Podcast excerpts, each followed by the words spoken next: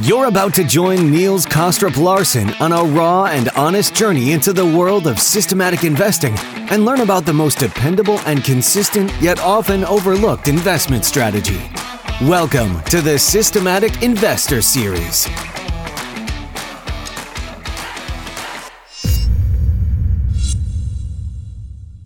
Welcome or welcome back to this week's edition of the Systematic Investor Series with Alan Dunne and I, Niels Larsen, where each week we take the pulse of the global market through the lens of a rules-based investor.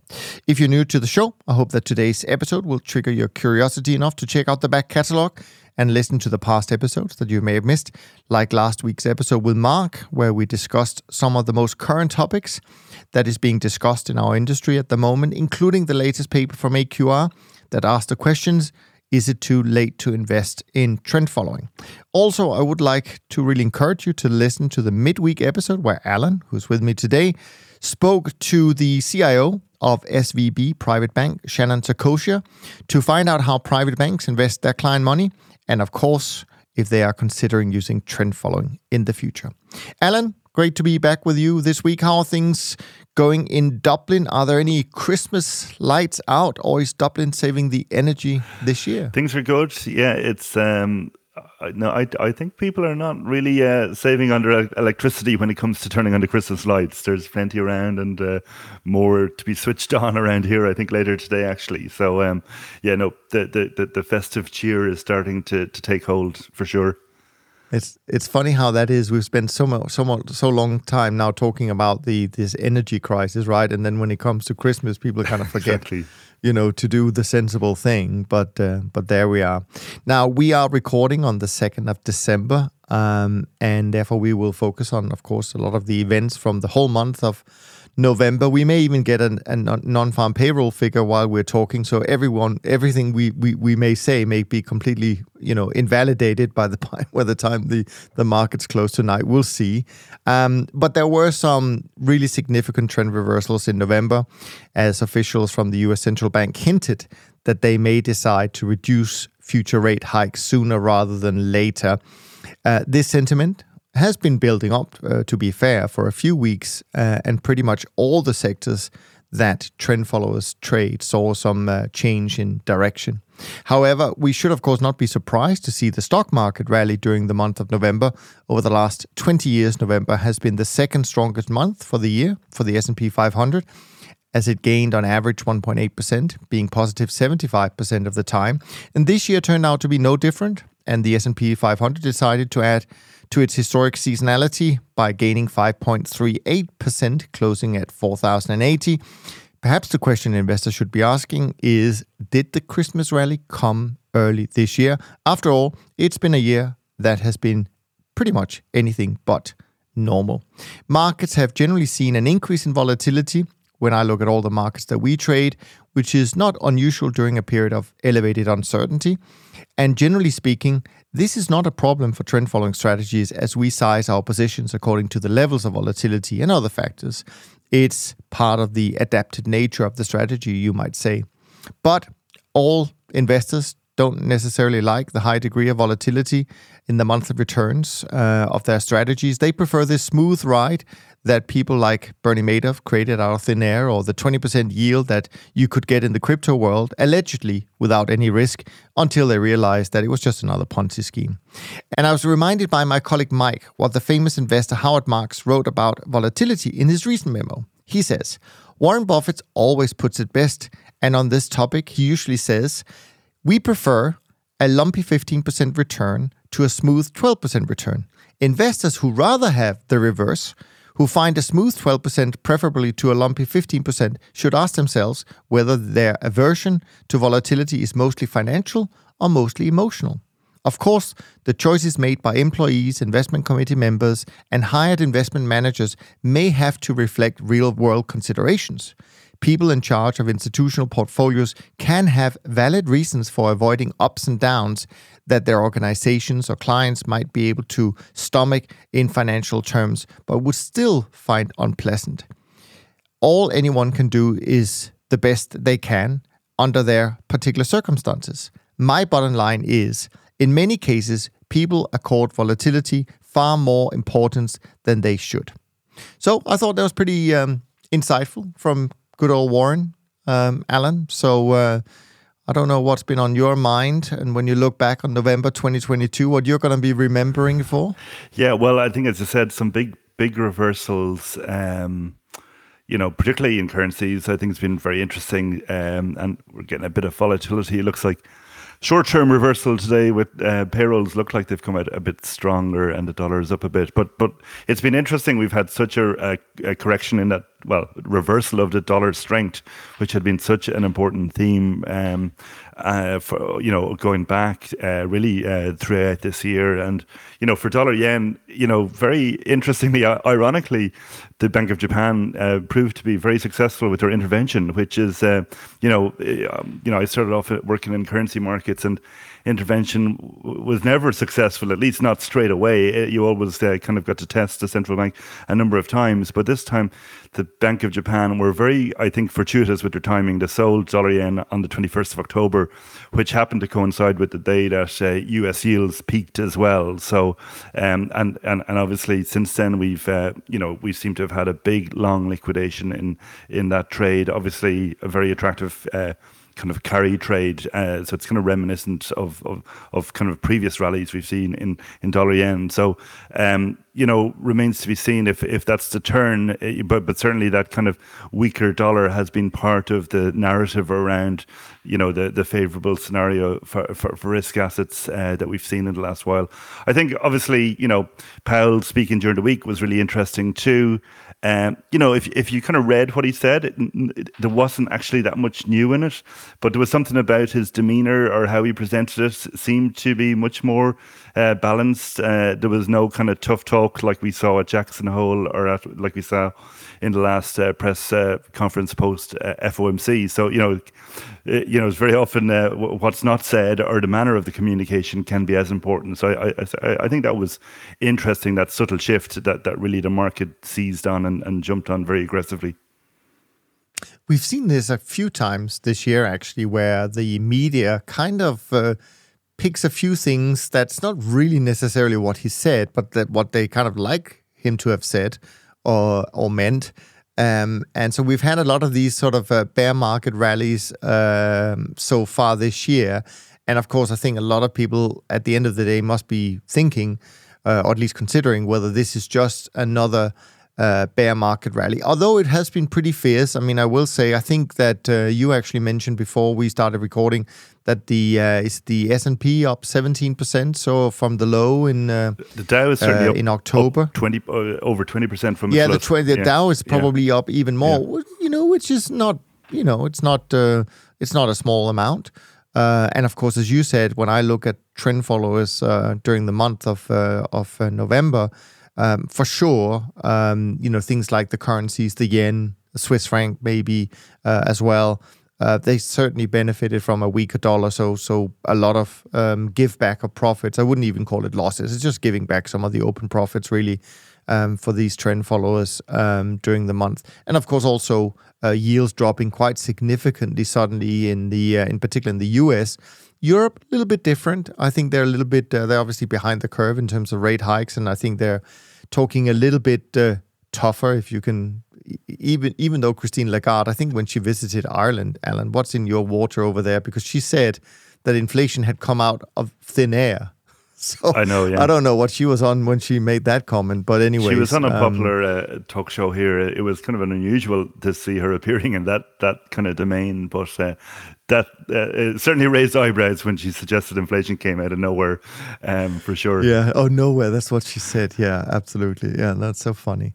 Um, other than that, I would say um, equities, although we just talked about that there had been some pretty significant bear market rallies uh, across uh, the globe. I do think, depending on your time frame, I think trend followers will have mixed positions. I don't think it's like fixed income where probably everyone are, are short, but I think with with equities, um, there probably are some some longs, and maybe there were some longs that that came into um, uh, you know during the month of November, some some shorts that flipped into longs, etc. So um, yeah, probably not the, the, the sector that has had the biggest uh, contribution contribution in the month of November.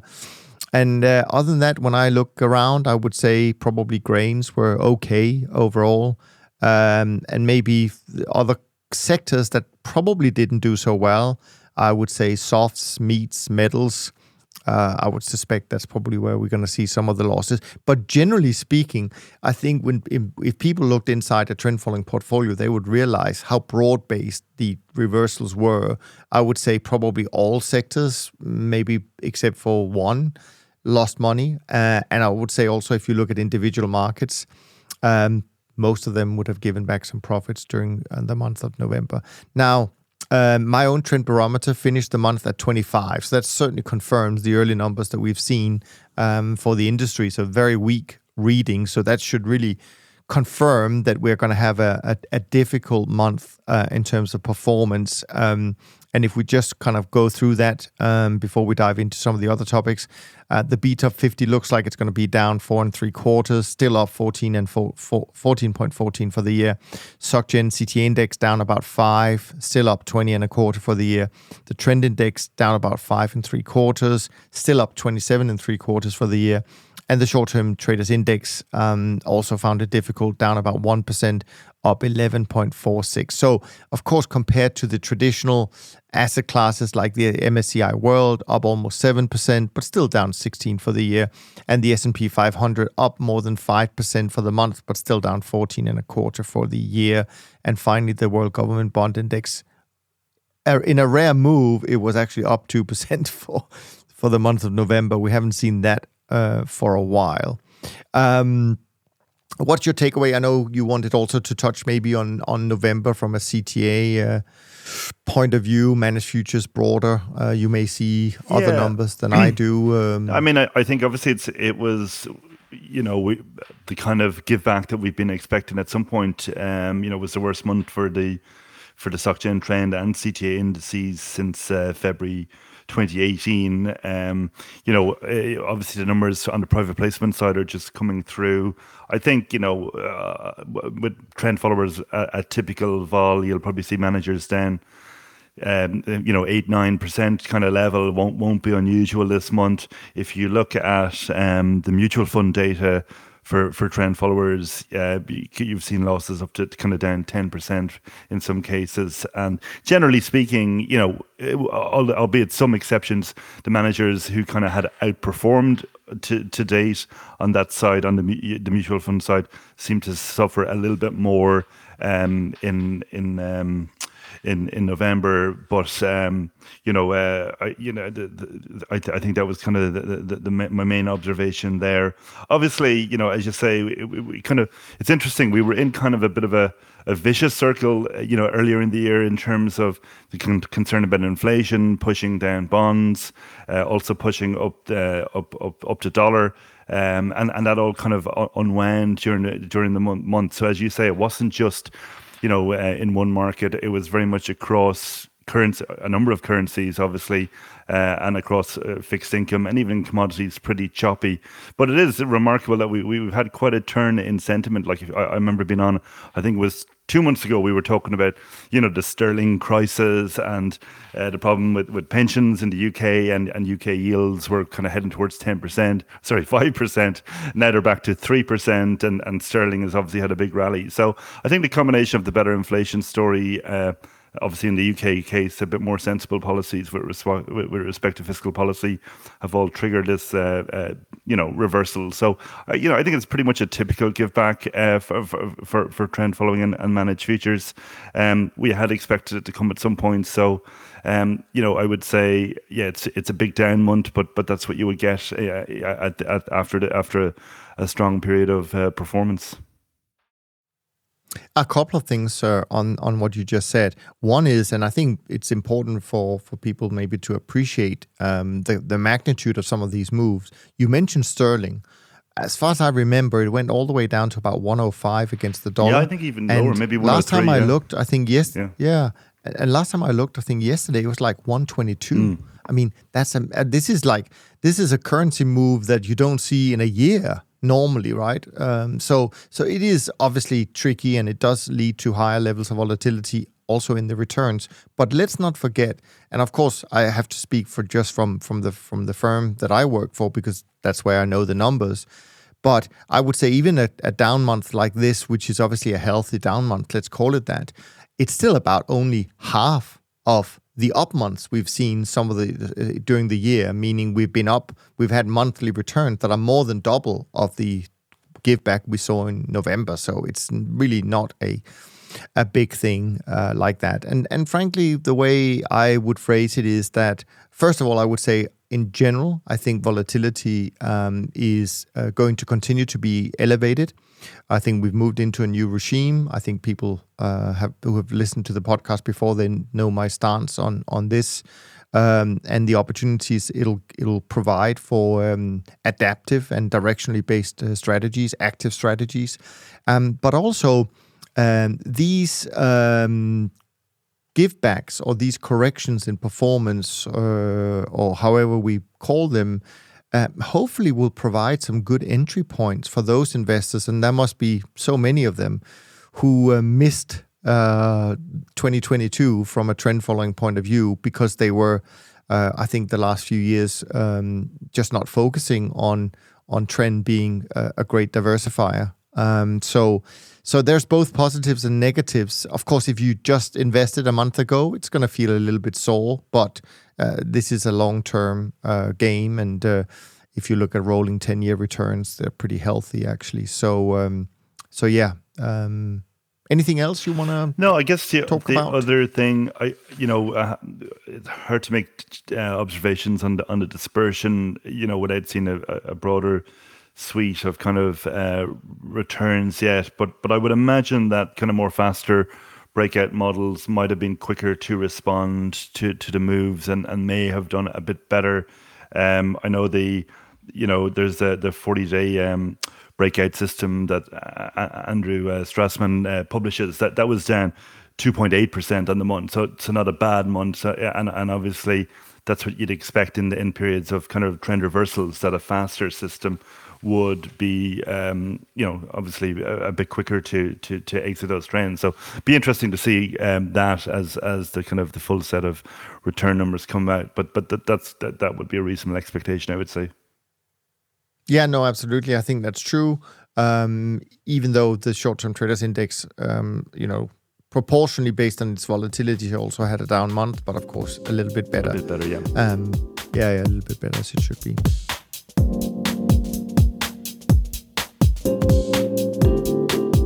Alrighty. Um, we wanted to talk a little bit about um, trying to make sense of this equity rally from your uh, perspective, looking maybe also back uh, at some historical um, events and periods. So I'd love to hear where we're going to go with uh, with this section, uh, Alan. Yeah, I think it's interesting. And by the way, may, maybe sorry to interrupt yeah. you. I mean, we kind of teased it before that job numbers came in a little bit stronger, but they came in, as far as I can tell, at 263,000. That's somewhat stronger than than what the estimates that I had seen. Um, so how however they do the massaging of these numbers, they keep surprising to the to the upside always. Um, even though people continue to want to uh, or hope for kind of weaker numbers, weaker economy, so that the Fed can really pivot. Um, no, you're right, and I think the other number is the uh, average hourly earnings were up uh, 0.6 um, on the month and 5.1 year on year, and I think that's important because in the in his speech this week, Powell kind of split out the different drivers of inflation between goods and um, the, the one that he really focuses on was uh, core services, which he says is their view is core services is heavily influenced by wage growth. So, so certainly a 0.6 on the month. You know, uh, that's uh, you know over over seven percent annualized. So, so that's not going to uh, be consistent with with kind of the, you know, the the uh, well with, with, certainly not with easing anytime soon. Obviously, you have the whole. It's a double of, pivot. It's not just a pivot. It's a double pivot. Yeah, exactly. But um, but yeah, no, it's it's been interesting. Um, there's been a, a, a, a, bit written around the equity rally. Not just I, I think two things. One. It, it's been interesting if you look at the internals, um, you know, and this was earlier in the month as well that even you know the the uh, S and P 500 had only recovered somewhat, but if you looked into the individual stocks, which is not something I do a whole lot of, but but certainly somebody had pointed out to me, you know, a lot of names like Caterpillar were up close to the highs, Walmart same close to the highs, Johnson Johnson, Coca Cola, a lot of names like that, and generally industrial stocks, uh, healthcare had had been doing well, even in the face of that that kind of equity rally, which I thought was interesting. I was trying to understand like what was that telling us about the overall market, and then obviously as the month progressed, you know, we, we had a more generalized rally. And, you know, as we said, the Dow up 20% from the lows. Um, and now people kind of, you know, we're, we're, it's probably sufficient of a rally for people to be thinking in terms of, you know, maybe this can go back to, to new highs, at least in the case of, of, of the Dow, which seemed, you know, it seems surprising. At the same time, we've got this inverted yield curve and we've got this general, um, expectation of, of a recession next year. So kind of hard to, to, to, to reconcile all of that. So I was trying to think, well, what what is it? What what are all of these kind of divergent um, signals saying to us? So I think I think to some extent people are buying into the disinflation narrative for the moment, you know, and um, obviously we, we talked about Powell. One of the things he did talk about um, is, you know, I mentioned there he's he kind of parsed the inflation data, and one of the things that that that, that the Fed is kind of increasingly focused on is obviously the housing side of thing and rents, and the fact that in the CPI and, and, and in the PCE, the uh, the the rent number is basically uh, isn't as sensitive to it, it, it, to, to kind of the, the changes that you get in, in, in, in new leases. It's more kind of the the average o- over the last twelve months. Um, and there's an economist, uh, Jason Furman, who has done some interesting work on this. He used to be uh, chair of the Council of Economic Advisors, and uh, he's he's published some some stuff showing that if you if you substituted spot rents, as he would call it, into the the CPI and the PCE, I think the core PCE is down to something like um, 3.8 percent annualized over the last three months. Now, what the data does show is actually, if you went on that measure, inflation was even higher back in kind of 2001 and, and early 2002. But there is a sense that the official housing uh, number is is very much lagging, and if you use the more sensitive number, um, that that would show a better inflation picture. And I think that's part of the the story that that people are are seizing on. Obviously, goods prices have already fallen. Um, you know, we've all heard the stories about used cars, etc. Um, but so I think that's certainly part of this uh, story that we're seeing playing out. That said, it is a un- very unusual cycle if you look at what we've seen in equities relative to history. You know, if you think back to the past, often what you saw is that the equity market would rally you know, early in the tightening cycle that, you know, the people would be focused on the strength of the economy and actually uh, equities would be able to withstand higher rates initially. But then you get to a point where monetary policy gets tight. And that was typically the point where you get equity selling off. So if you go back to, say, 99, equities were rallying, the Fed were tightening into early 2000. And it was only when rates got up to whatever it was then, I think five and a half, six percent that the market cracked. The same, you had a tightening cycle 03 to 06, very incremental. Equities rallied in that period. It was only when rates got up to above 5% in, in 07, you know, that, that the market uh, uh, started to, to turn down. And then again, 2016, 17, 18, you know, initially the, the equities could rally in the face of higher rates, uh, but now, but then turned down when, when, when policy got, you know, to tight level. We're seeing the opposite of that now this year, which is unusual. So equities have sold off as the, the tightening cycle has begun but we're only now entering what you know restrictive as the Fed is talking about. But at the same time, you know, financial conditions seem to be easing and the market is rallying. So um, I know a lot of people have have written about Bridgewater in particular how it would be unusual for equities to bottom and rally, you know, in in the, in the midst of a tightening cycle. It's normally when when the Fed kind of shifts to an easing cycle, uh, but this is a very unusual cycle because they're raising rates, but at the same time financial conditions now appear to be easing. So are we still in a tightening cycle at all? Um, so I, I, do find this um, quite difficult to, to kind of get an overall all, all sense on. I mean, I did look back historically to see have we seen anything similar to this in terms of magnitudes of moves. And I've always felt that the kind of 2000, 2002 you know down move was going to be a, an analog you know particularly given the the, the the the the kind of the frothiness around technology that we've seen in recent years and we saw that back then. And it, we you know if you go back to that period you had an initial sell off in equities and there was a 20% rally in the Dow between uh, March and, and May 2001 uh, there was another rally then in in in in in November of that year before and and then the market turned down again. So it's entirely possible that we are just up and down in in, in a very choppy period, and uh, you know, just because we've had this big move up in equities, you know, you might interpret it as saying that's a signaling a fairly a, a better it could be signaling a better uh, economic outlook that, that than many of the forecasters are suggesting or it could be just uh, flow driven and, and and we're still broadly in in that um, in that range so i do think it's it's a, a, a very um, unusual um, uh, cycle. And th- the last point that I, I, just wanted to touch on, and, and it very much links in with, with the conversation that we had with Bill White going back.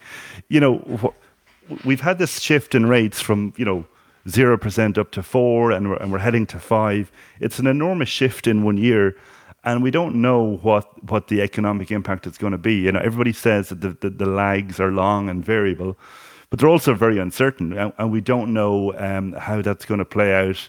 Uh, and if you listen to the Bill White interview, he is very much in that camp that you know economic models are very often based on linear, stable re- re- re- relationships. When in fact there's a lot of non-linearity out there, and that's why you sometimes can get these non-linear responses. And, and it's that's one thing that's uh, you know I've been thinking about lately and delving into is you know the whole excess savings that we had uh, built up uh, from the consumers uh, during the pandemic that they're gradually being whittled away but um, it's in, it's possible at some point that they get diminished to such an extent that then you see the impact of higher rates uh, on the economy um, the data on the savings rate out this week actually showed the US savings rate down to 2.4%, the lowest, you know, very close to to historical lows. So on a and obviously that that's a flow measure. So that's saying how much are people saving out of their current income. They still have that stock of excess savings that they built up uh, during the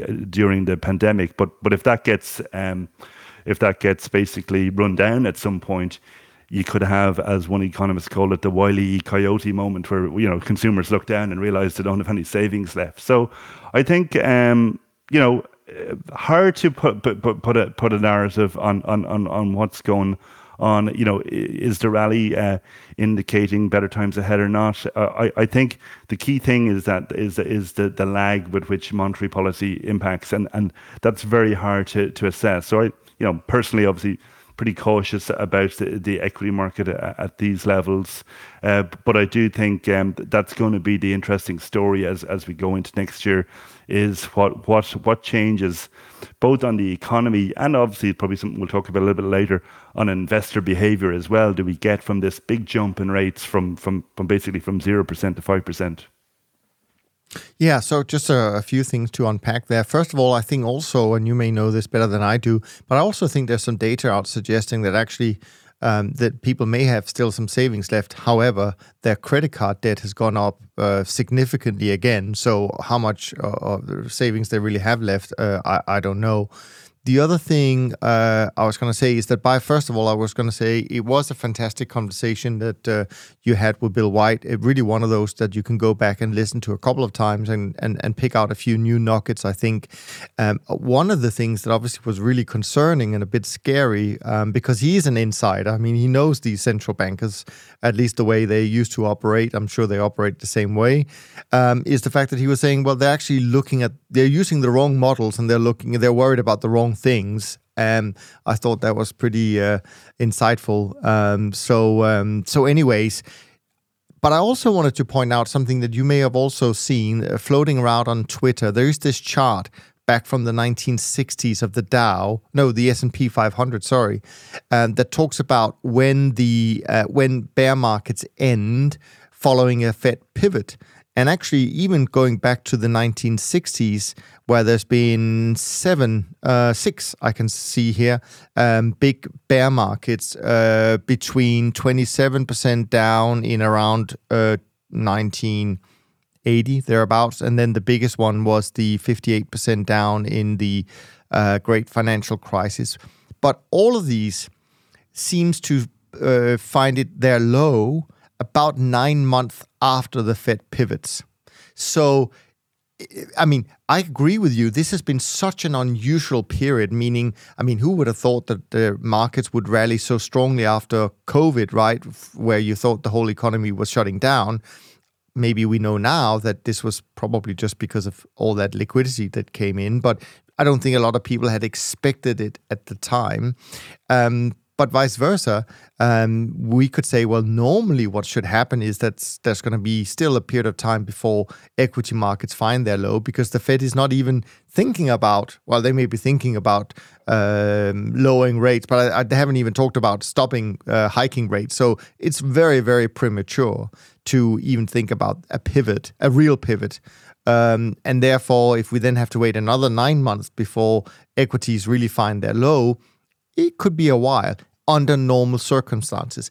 And, and of course, this is also why we keep uh, trying to um, compel people to look at trend following, where we don't have to make these predictions because who knows what the future will hold, and who knows when it's a normal cycle and when it's not a normal cycle. Um, but I had heard, I have heard some very clever people, uh, I will say, who don't expect this time to be the low. Um, and in fact expect some kind of weakness going into Q1 of next year. And then maybe, like uh, I think Simon Hunt we had on uh, also recently, um, you know, looking at his cycle work, which I think is very interesting. Um, and I've heard others who also look at cycles, expecting the low to show up, um, you know, Q1 next year, um, at, at, least for, for, and then you know some kind of rally after that. So we'll we'll see. It'll be exciting. It'll be interesting, and uh, no doubt it'll be uh, volatile, um, which will, um, yeah, yeah, which will make it uh, one, one other thing that just kind of not directly related, but it's a, it's a it's a theme and topic I've talked about before that um, uh, is came back to the fore this week, but it's around the Fed's inflation target. Um, so if you if you go back uh, about what is it, about twelve years ago, uh, Olivier Blanchard wrote a, a, famous kind of piece saying the Fed's inflation target should actually be 4%. Now, he, he had a, an article in the FT again this week uh, saying, well, maybe not 4 but certainly it could be 3 uh, And Powell was asked about this uh, during the week as well. He kind of said, well, I think the next time th- this will be reviewed will be next year, the year after, something like that. But but it's definitely something that's creeping back in. Um, kind of was being talked about on the fringes, I would have said maybe for a few months, but now it's actually coming back to the fore. So I, I think it's definitely something that we're going to hear more about in the next one to two years. So people listening to us uh, today, Alan, might think, well, what's the difference whether it's two or three? All I would say is uh, this is purely based on historical data, right? So from 2000 to 2019, the average inflation was about two, let's call it that, roughly. And in from 1982 to 1999, it was just about 3%. But the performance of trend followers in the first period, 1982 to 1999, was so much stronger than the performance in the 2% inflation period. I'm not saying that it's just the inflation that kind of creates these opportunities, but it's a fact that these two were only different by 1%, but the performance probably was on average twice uh, in the f- first period than in the uh, in the latter period. So, uh, and of course, we've seen what, and again, we can't give all the credit to inflation, but we've seen 2022 um, where inflation has gone up uh, to more than three percent and what opportunities that the uh, trend following industry has had to work with, and and that's been pretty encouraging. Yeah, no, I think so, I, and I mean, I think the point is, if if the kind of official target is three percent, then you know, three, four, five percent is levels levels of inflation won't be unusual. That that which is kind of what we were used to back in in kind of the you know 1990s. So as you say, if you're back into that type of environment, um, you know, it's it's it's it's a higher nominal return environment uh, as well, but but but certainly consistent with with more. You would you would think more um, uh, more more opportunities for, for for the likes of trend followers.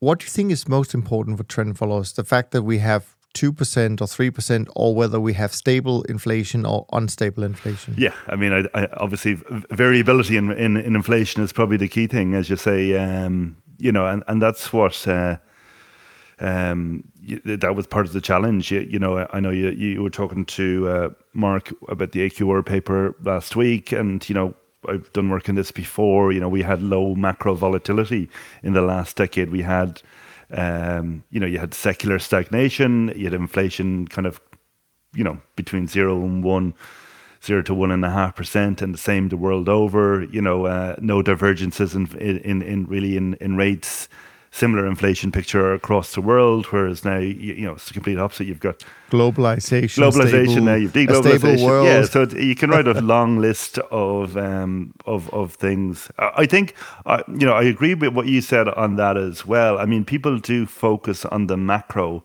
which is very important. You know, there certainly was less macro volatility, but um, you know when when when when we were reviewing that period as well and breaking it down, like it was very much, you know, two two of the asset classes that always came out as being very difficult in that period. One was currency trading, you know, and and that was uh, you know reflecting what we were saying. You know, less divergences between the trading nations results in less volatility and less big directional moves. And the other thing was agricultural commodities were were very um, you know tough to trade. Uh, you know, not a lot of um, not very profitable for for trend followers in that period as well and that's kind of more that could be more to that weather story um, uh, that you've been talking about, or just less random factors. You know, um, droughts. Uh, you know, uh, w- weather imp- impulses. Um, you know, but so I think when you're thinking about the opportunity set for for, for trend following, yes macro volatility is part of it. It's not the only thing. You know, random um, factors will impact on individual markets, particularly in the commodity space. And we did seem to have fewer of those kind of uh, very significant random events in that period as well. Yeah, I thought it was very interesting. I mean, obviously, uh, Simon Hunt, uh, we had on a, a, a, couple of weeks ago. He had some very, um, let's so say, non-consensus views uh, based on his uh, analysis and cycle analysis. Um, and but for all that I know, um, he could be perfectly uh, correct. Uh, and one of the things, of course, that he also mentioned was these cycles that affects the weather and global warming. and I found that quite fascinating um, and I heard I had heard him speak about this a, a, couple of years back. So there's no doubt. I mean, this is an area that I want to dig into a little bit more. Uh, and in fact, we we did so. Uh, and I think it's uh, on Wednesday um, that we're going to bring out this next interview, which is specifically on uh, upcoming weather volatility and what that means for for uh, for for the for the globe, but also what it means for markets. Um, and I think this is something. If these guys are right in terms of um, the the outlook for weather volatility uh, and therefore volatility in markets that are, you know, uh, reliant on on on on the climate and and on weather. Um, trend followers or CTAs, diversified trend followers and CTAs, um, hopefully might get a really unique opportunity set um, because there aren't that many strategies. I mean, yes, you can buy a few long only commodity indices, but we've also seen this year how hard it can be because everybody loved the story in March, but they have been burned kind of hard. Uh, ever since, because these commodities did not continue to just go higher. Um, and we see this uh, a lot that the cycles are typically more down in terms of length then they are up. So it's a very hard thing to have in your portfolio. Um, unlike a, an actively managed long short exposure to commodities, where in fact you know we can do well when we have these um, uh, large down cycles. So w- whatever the whatever the cycles are going to be, I think an active uh, exposure to commodities, and, and I don't mean just metals and, and energy, but but all the the softs and the grains and, and all of those wonderful commodities could be um, very interesting uh, as we look into 2023.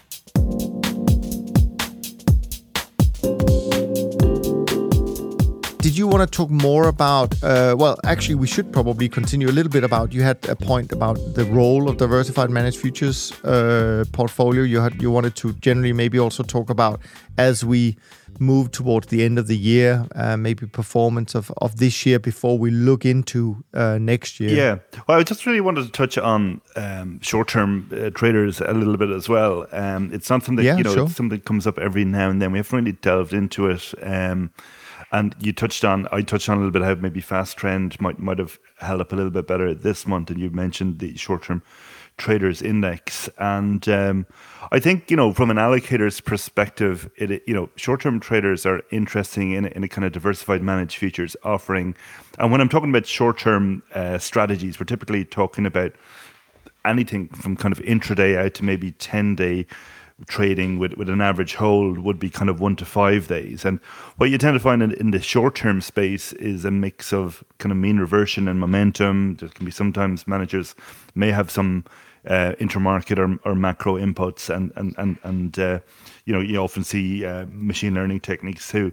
Uh, you know the the reason why it can be interesting in a in a kind of diversified managed futures um, offering is is it can be uncorrelated at times to, to trend. Obviously, you're capturing a different type of return, a different source of alpha as well. It's obviously it's a mix of you know you can have fast momentum but you have also mean reversion strategies and you're typically you know you're you're, you're capturing um, momentum. It, often the strategies are capturing behavioral uh, elements to, to, to trading particular patterns that are have been observed historically often driven by kind of behavioral biases. Sometimes the the managers are trying to capture what you might call institutional frictions or the fact that certain market participants trade at certain times of the month or in certain uh, positions you know say with respect to rebalancing and things like that. And and sometimes you you know the managers are trying to capture um, lead lag relationships kind of intermarket relationships so it is an interesting uh, diversifier for, for for a trend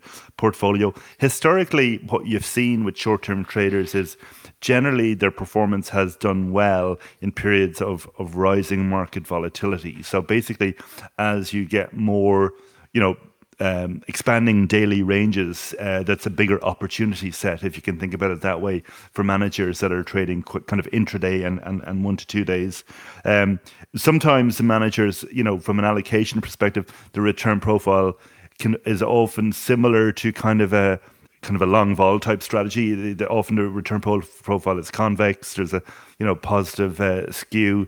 Uh, so so often the managers are in that space are, are, trying to deliver that kind of strong return in in the periods of, of higher vol. So from a from a kind of a um, a diversified managed futures portfolio if you have trend following, um, you know, eh, obviously trend following is the, the, the biggest um, uh, strategy within managed futures and the most dominant. So if you're trying to diversify that, having uh, strategies that can do well at turning points can be interesting.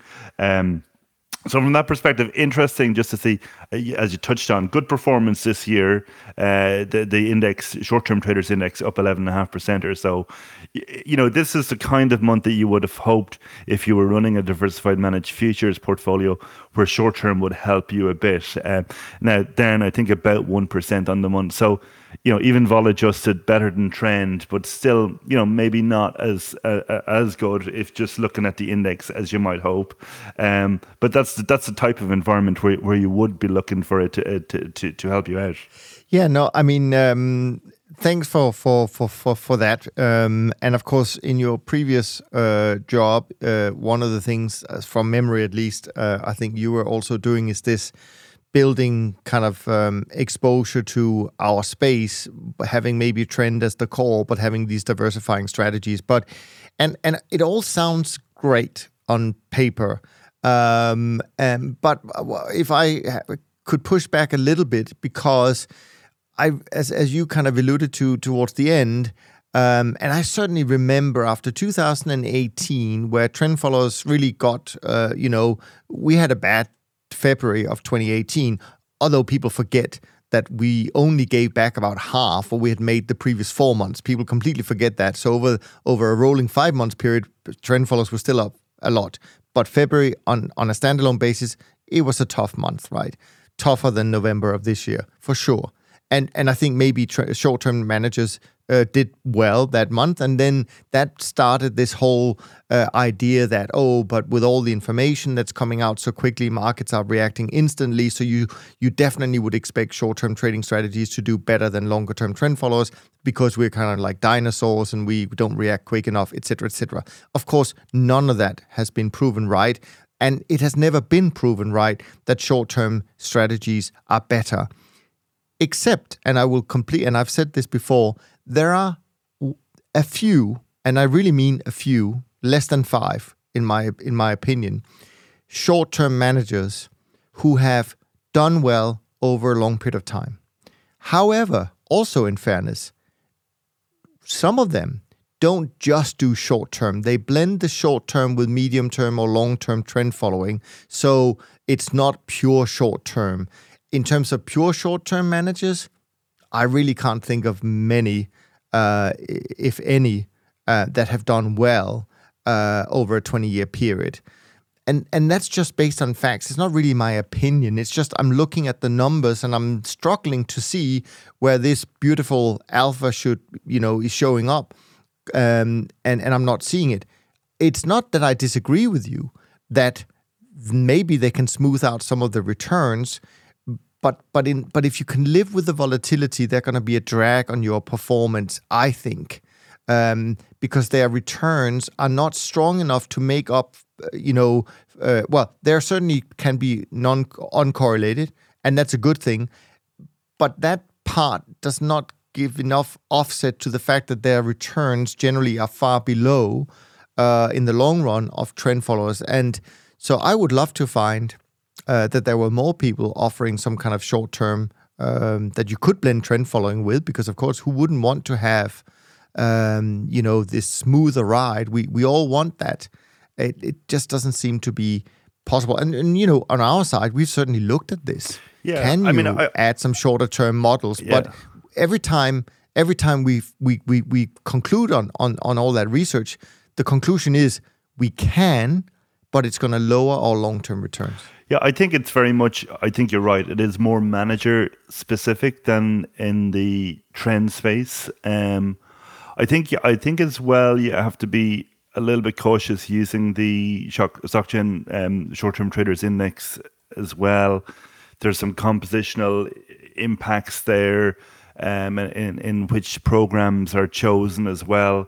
Because um, actually, when I ran the numbers on the, the uh, short term traders index, it surprised me that the correlation is much higher to trend to, than I expected. Right. It was like about point. Well, this is because, frankly, this is be, yeah, yeah, and, but and there I are this is because there are certainly short-term managers out there who, who over over time have run at lower correlation. I would say, you know, you know, you can certainly find 0.3 or less. Um, but but I think one of the things is that with some of these managers, they can do well in periods when trend following is not doing well sometimes, but often you get that kind of good environment for short term is often the same uh, environment that's good for trend following. So you get rising uh, volatility and directional movement at the same time, which is what we've had this year.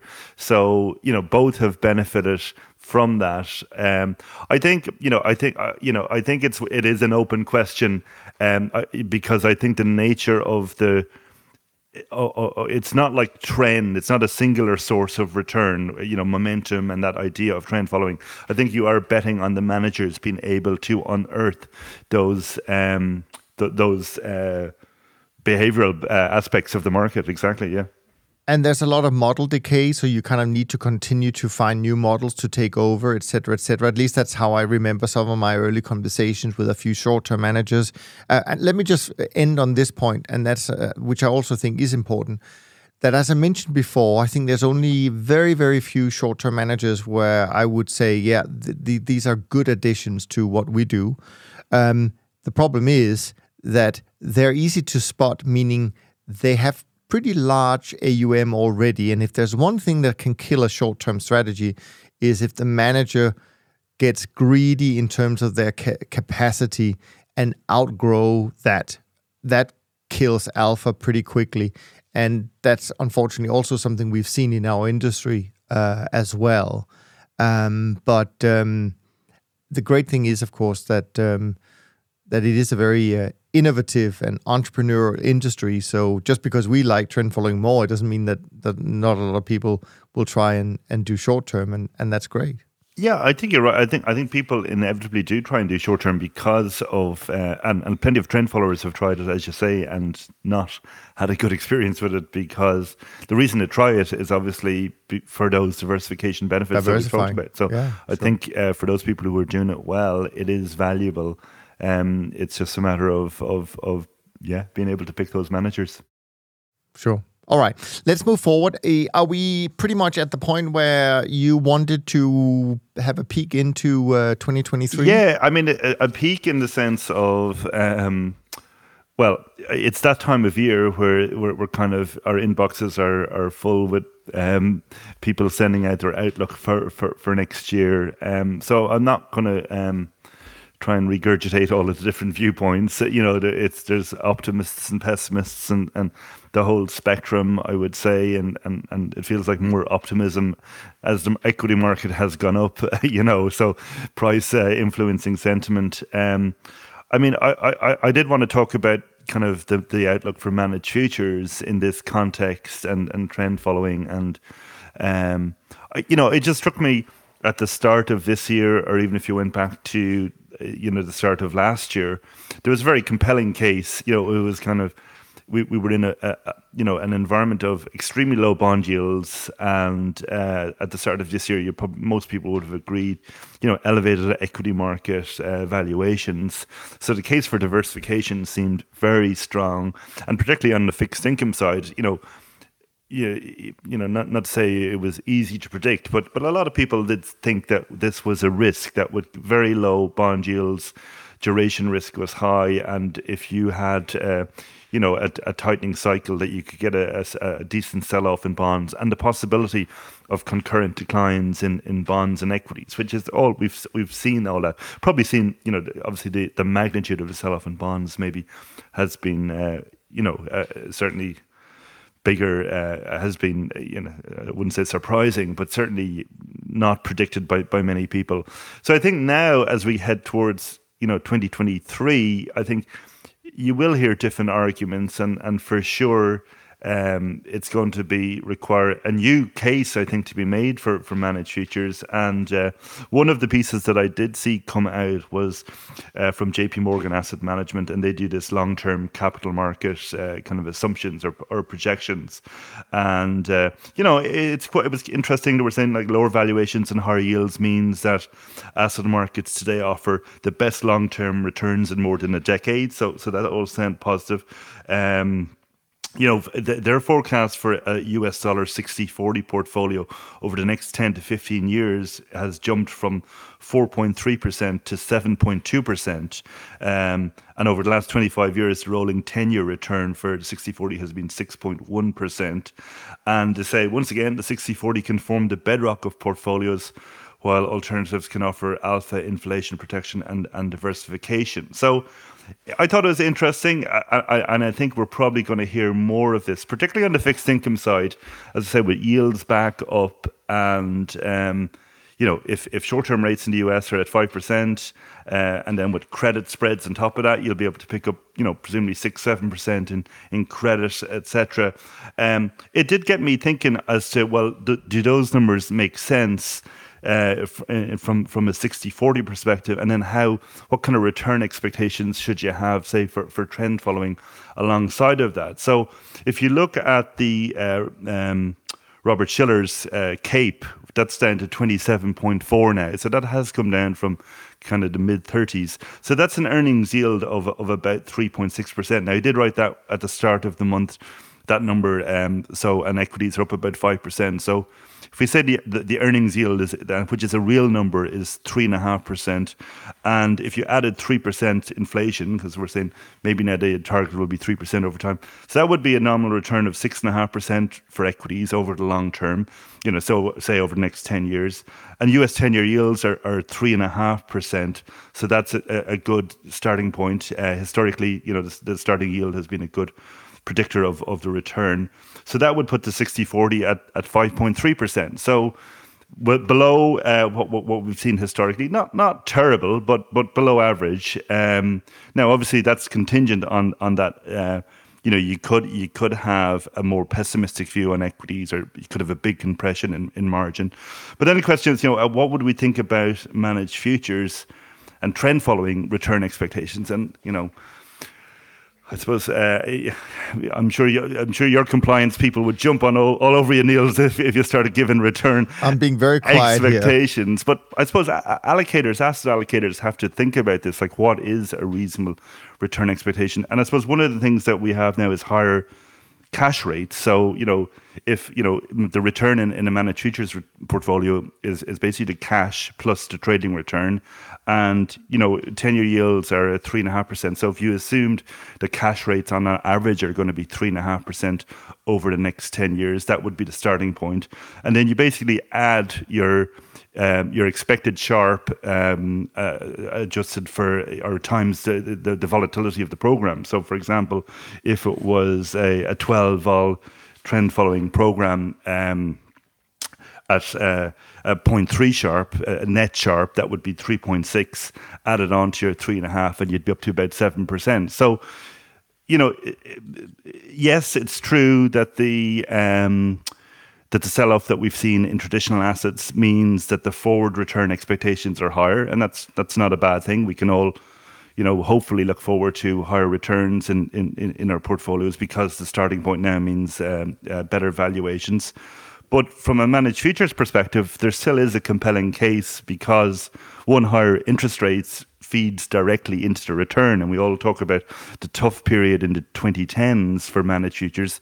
But obviously, interest rates averaged, you know, less than 0.5 percent, I think, for, for, for negative in certain countries. Yeah, obviously, yeah. I'm talking from a dollar perspective here. So this is, you know, uh, two possibly two three percent additional returns straight off the bat uh, in terms of, of, of managed futures uh, and for many hedge funds, you know, the, the kind of t- strategies.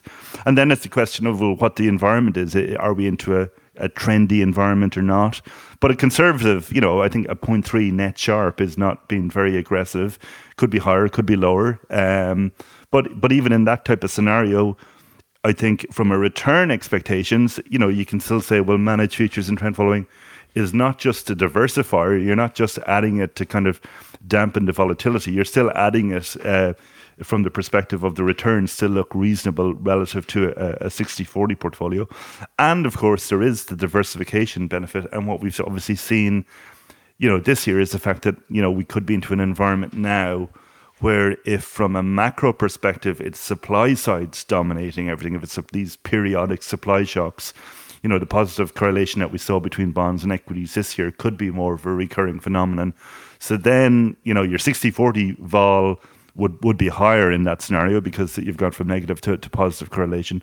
So the, the, the, the, the value of having um, something uncorrelated that is even greater. So I think we, you know, what I'm saying is, start of the year it was very much an argument around, you know, the fact that you know um, traditional assets uh, are, valuations were very elevated and, and forward returns were, were, were likely to be low. Now you you can you know obviously everybody will have a view on, on, on different views on equities and you know my views no better than anybody else's but you know it's fair to say return expectations on a, on a kind of a long term basis are now higher because you've had growth in the economy but the equity market is is down um, but at the same time because of the environment we're in with higher rates you know, it does look uh, compelling still um, for, for, for adding managed futures and, and making that case. But it is a slightly different case, I, I would say, is, is the main point. Yeah, I think well, there's so much to sort of comment on from from what you said. First of all, let me just sort of uh, uh, remind people listening about um, just some of the uh, things that I've come across, um, which I think is important to note it is when you have when you hear people like Stanley Druckenmiller talk about his expectations, right? Because he's such a successful investor, perhaps the most successful investor, really, uh, with his track record. And um, and and when he uh, was interviewed just a couple of weeks ago, um, and I've heard this from other people who have been in the trenches for a long time, and their expectation is that we could have easily a decade where really equities will go net net nowhere. They will fluctuate a lot, but then net net not going to go anywhere That's not something we've been used to uh, since the 60s uh, and into the 70s. Um, I uh, I think you make a, a, good point. I mean, I think it is important for people to realize that all these high interest rates benefit uh, managed futures investors uh, almost one to one. Not quite, because some money is parked for margin, but most of the cash just sits there and earn whatever uh, yield you can get, probably four percent in dollar terms now. Uh, so that is a massive uh, pickup um, that investors get for free, so to speak, um, within the uh, if they invest in a fund, um, a trend following managed futures fund. Um, but I think the most important thing is not so much whether we can deliver a uh, first of, and then also I would say, um, and I don't think I will get in trouble by saying that because it's I'm sure it shows up with other managers as well. But what tends to surprise me a little bit is that if I look at our own track record over three very different periods, kind of the last 38 years, the last 17, 18 years, and the last nine years, I think are the three periods um, that I uh, that I track um, and that has to do with some changes to the model, some upgrades we've made. Um, actually, those three periods, even though they're incredibly different, the returns are almost the annualized ret- and annual uh, annualized return, average annualized return is almost identical. So I actually think that the adaptability of trend following uh, makes it possible as long as you zoom out and you don't look on month uh, month by month, year by year, uh, but kind of zoom out to a rolling, uh, say, ten year uh, time frame you have a lot of consistency, uh, probably more so in trend following than with other strategies, even with equities and even with bonds. Um, but I think still the most important thing is not whether we can deliver, you know, X percent return next year or the next five years. It's the fact that we do it in a non-correlated way, that we can be positively correlated from time to time, negatively correlated when you need it the most, etc., etc. That benefit, I still don't think is fully um, internalized by a lot of investors how much that really benefits. And by the way, let me just throw in something completely left field here, because you talked about how at the beginning of this year, um, it was fairly easy. I, I, I, think that's fair to say. I think it was easy for people to see that they probably should be worried about their fixed income portfolio at 0% interest rates um, even for you know 100 year bonds that were sold for you know marginal positive interest rates right nevertheless uh, i just saw in the uh, paper i think last week that the largest public pension plan in denmark called atp at the end of q3 of this year have managed to lose 47.5% i mean okay it just tells you how the most obvious thing to many people still doesn't necessarily mean that the most professional, or at least they should be the most professional investors, um, make rational decisions. And I've seen it also, I think it was CalPERS that came out earlier this year saying, yeah, we're going to increase the leverage. we're going to increase the leverage because we need more returns, right? And we know from the UK side that these um, um, things, you know, leverage again came up as an issue uh, during the gilt sell-off uh, only a few weeks ago. So I'm not so sure what the future. I, I well, I'm, I'm positively not sure what the future will hold, and I see uh, in the coming uh, years still the risk of some massive um, problems in pen, in the pension fund sector and other long only, especially long only uh, traditional investments with leverage uh, type of portfolios. I, I just think that we're just at the beginning of something we've not seen before. Uh, and I share the view of Simon Hunt and Peter Zeihan and all the other guests that we've had on, who basically um, talks about the fact that this era of stability, of predictability, of um, of a world where we trade with each other without um, too much concern. Um, I do think it's over, um, but I don't know what it fully means uh, in terms of of the markets. But I just think it means that at least it's not going to be the same strategies that work so well for 20 years. I don't think it's going to be the same strategies doing well when the regime is kind of the opposite, and and and uh, that's why I think people probably need uh, active, adaptive, long, short, that fully diversified strategies more than any time in the last 20 years. Yeah, I don't disagree. What are you going to say to that? I don't disagree. No, I mean I think you're right. It's just um, like coming back to what we heard from Bill White. You know, it's uh, he said he could he can tell a story about um, hyperinflation. You can tell a story about deflation.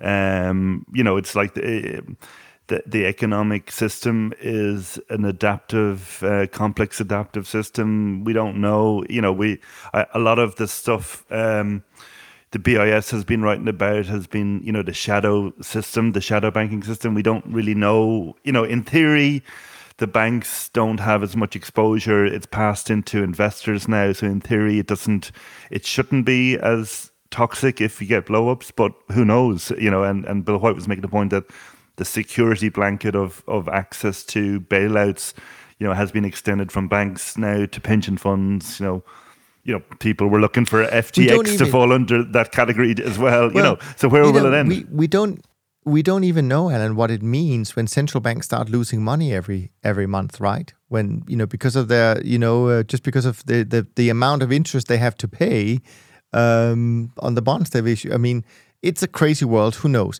F- One final point that I just want to end up with, um, and then you can sort of round it off if you have anything more you want to add. It's just because sometimes people ask us uh, when they see, um, when we talk about sort of these diversified portfolios, we've talked about how well trend following blends with equities, and you should just basically go 50 50 and and uh, and then you'll be fine, and and which I kind of agree with uh, to a large extent. Um, but then people sometimes come back and say, well, you know, do you then have to do monthly rebalancing, quarterly, biannual, or annual rebalancing? So uh, I actually did a little bit of a study where I took on um, the, um, uh, you know, I just blended 50-50 the S&P without our strategy. Uh, and of course, people know for compliance reasons, I can't talk about the returns per se. Um, but what I can say is that it makes so little difference whether you rebalance yearly, or it has, I should say, it has historically since 1984 made almost no difference whether you rebalance yearly or um, or every month. Um, I think there's like half a percent different on the CAGR or 40 basis points difference only in favor of the monthly rebalancing um, when you uh, look at the period from 1984 all the way to to this year. Um, and if you look at it for the last sort of 10 years, uh, it's like 28 basis points in favor of the monthly rebalancing. So I would call that uh, not material.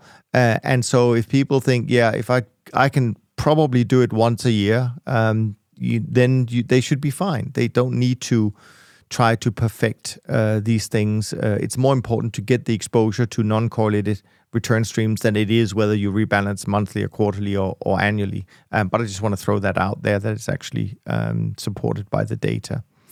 Anything else um, that you um, that you had on your um, No, nothing. Uh, just on the rebalancing point, yeah, I, I, haven't looked at the different timeframes, but I mean, it is something valuable about the diversifying strategies or uncorrelated strategies, as you say, and it's it's something that came up in the allocator series as we talked to to to uh, some allocators. You know, having strategies that you can that they can perform when equities are doing badly, and then you have that ability to to trim them and go in and buy assets that are marked down in, in value it can be hugely valuable and it's uh, you know the, rather than having to delever your portfolio uh, you've actually got something performing well that that that that, that uh, naturally allows you the opportunity to take advantage of of um, you know uh, of lower valuations. You know people often think in terms of the statistical benefit kind of enhancing the Sharpe or dampening the vol but there is that tangible benefit where you can rebalance take profits on on on your diversifier and then go in and actually take advantage of of lower valuation so i think that's that's an important point Yeah. Maybe just to finish off with, uh, let me just say that uh, I think yesterday I received from Spotify, they, they do this um, thing for podcasts where they send out uh, to each podcast like a little wrap of what happened in 2022. Then they show how much your uh, audience grew and, and, and so on and so forth. And I just want to say a big thank you to everyone uh, uh, listening to us uh, every week. Um, the support has been tremendous. Um, we've had, I think, on all platforms, uh, a, a great level of growth, and of course, that's all thanks to you know you supporting it, sharing it. It's down to the great work that all the co-hosts are doing every week, preparing something new and hopefully insightful that we can share with you. Um, so I'm I'm really grateful um, to to everyone on that. Next week I'm joined by Rob. Um, so make sure you send in your questions uh, for that episode. Uh, as usual, the email is info at toptradersunplugged.com, and we'll do our best to uh, to get those uh, answered. We are recording in just a few days, uh, kind of our group conversation. Um, not with everyone, there's a couple of people who can't make it, um, but we are going to be a great group uh, recording early next week. So if you do have a question for us uh, that I can consider including in the lineup, um, then by all means, uh, you could send it through. Probably those uh, topics should be something that uh, I would say is um, relevant for 2022 as a whole, not how you do ATR calculations or anything like that. Um, but that would, of course, be perfect if anyone anyone had a, a question we could answer. From Alan and me, thanks ever so much for listening. We look forward to being back with you next week. And in the meantime, as usual, take care of yourself and take care of each other. Thanks for listening to the Systematic Investor podcast series. If you enjoy this series, go on over to iTunes and leave an honest rating and review. And be sure to listen to all the other episodes from Top Traders Unplugged. If you have questions about systematic investing, send us an email with the word question in the subject line to info at toptradersunplugged.com and we'll try to get it on the show. And remember, all the discussion that we have about investment performance is about the past, and past performance does not guarantee or even infer anything about future performance. Understand that there's a significant risk of financial loss with all investment strategies, and you need to request and understand the specific risks from the investment manager about their products before you make investment decisions. Thanks for spending some of your valuable time with us, and we'll see you on the next episode of The Systematic Investor.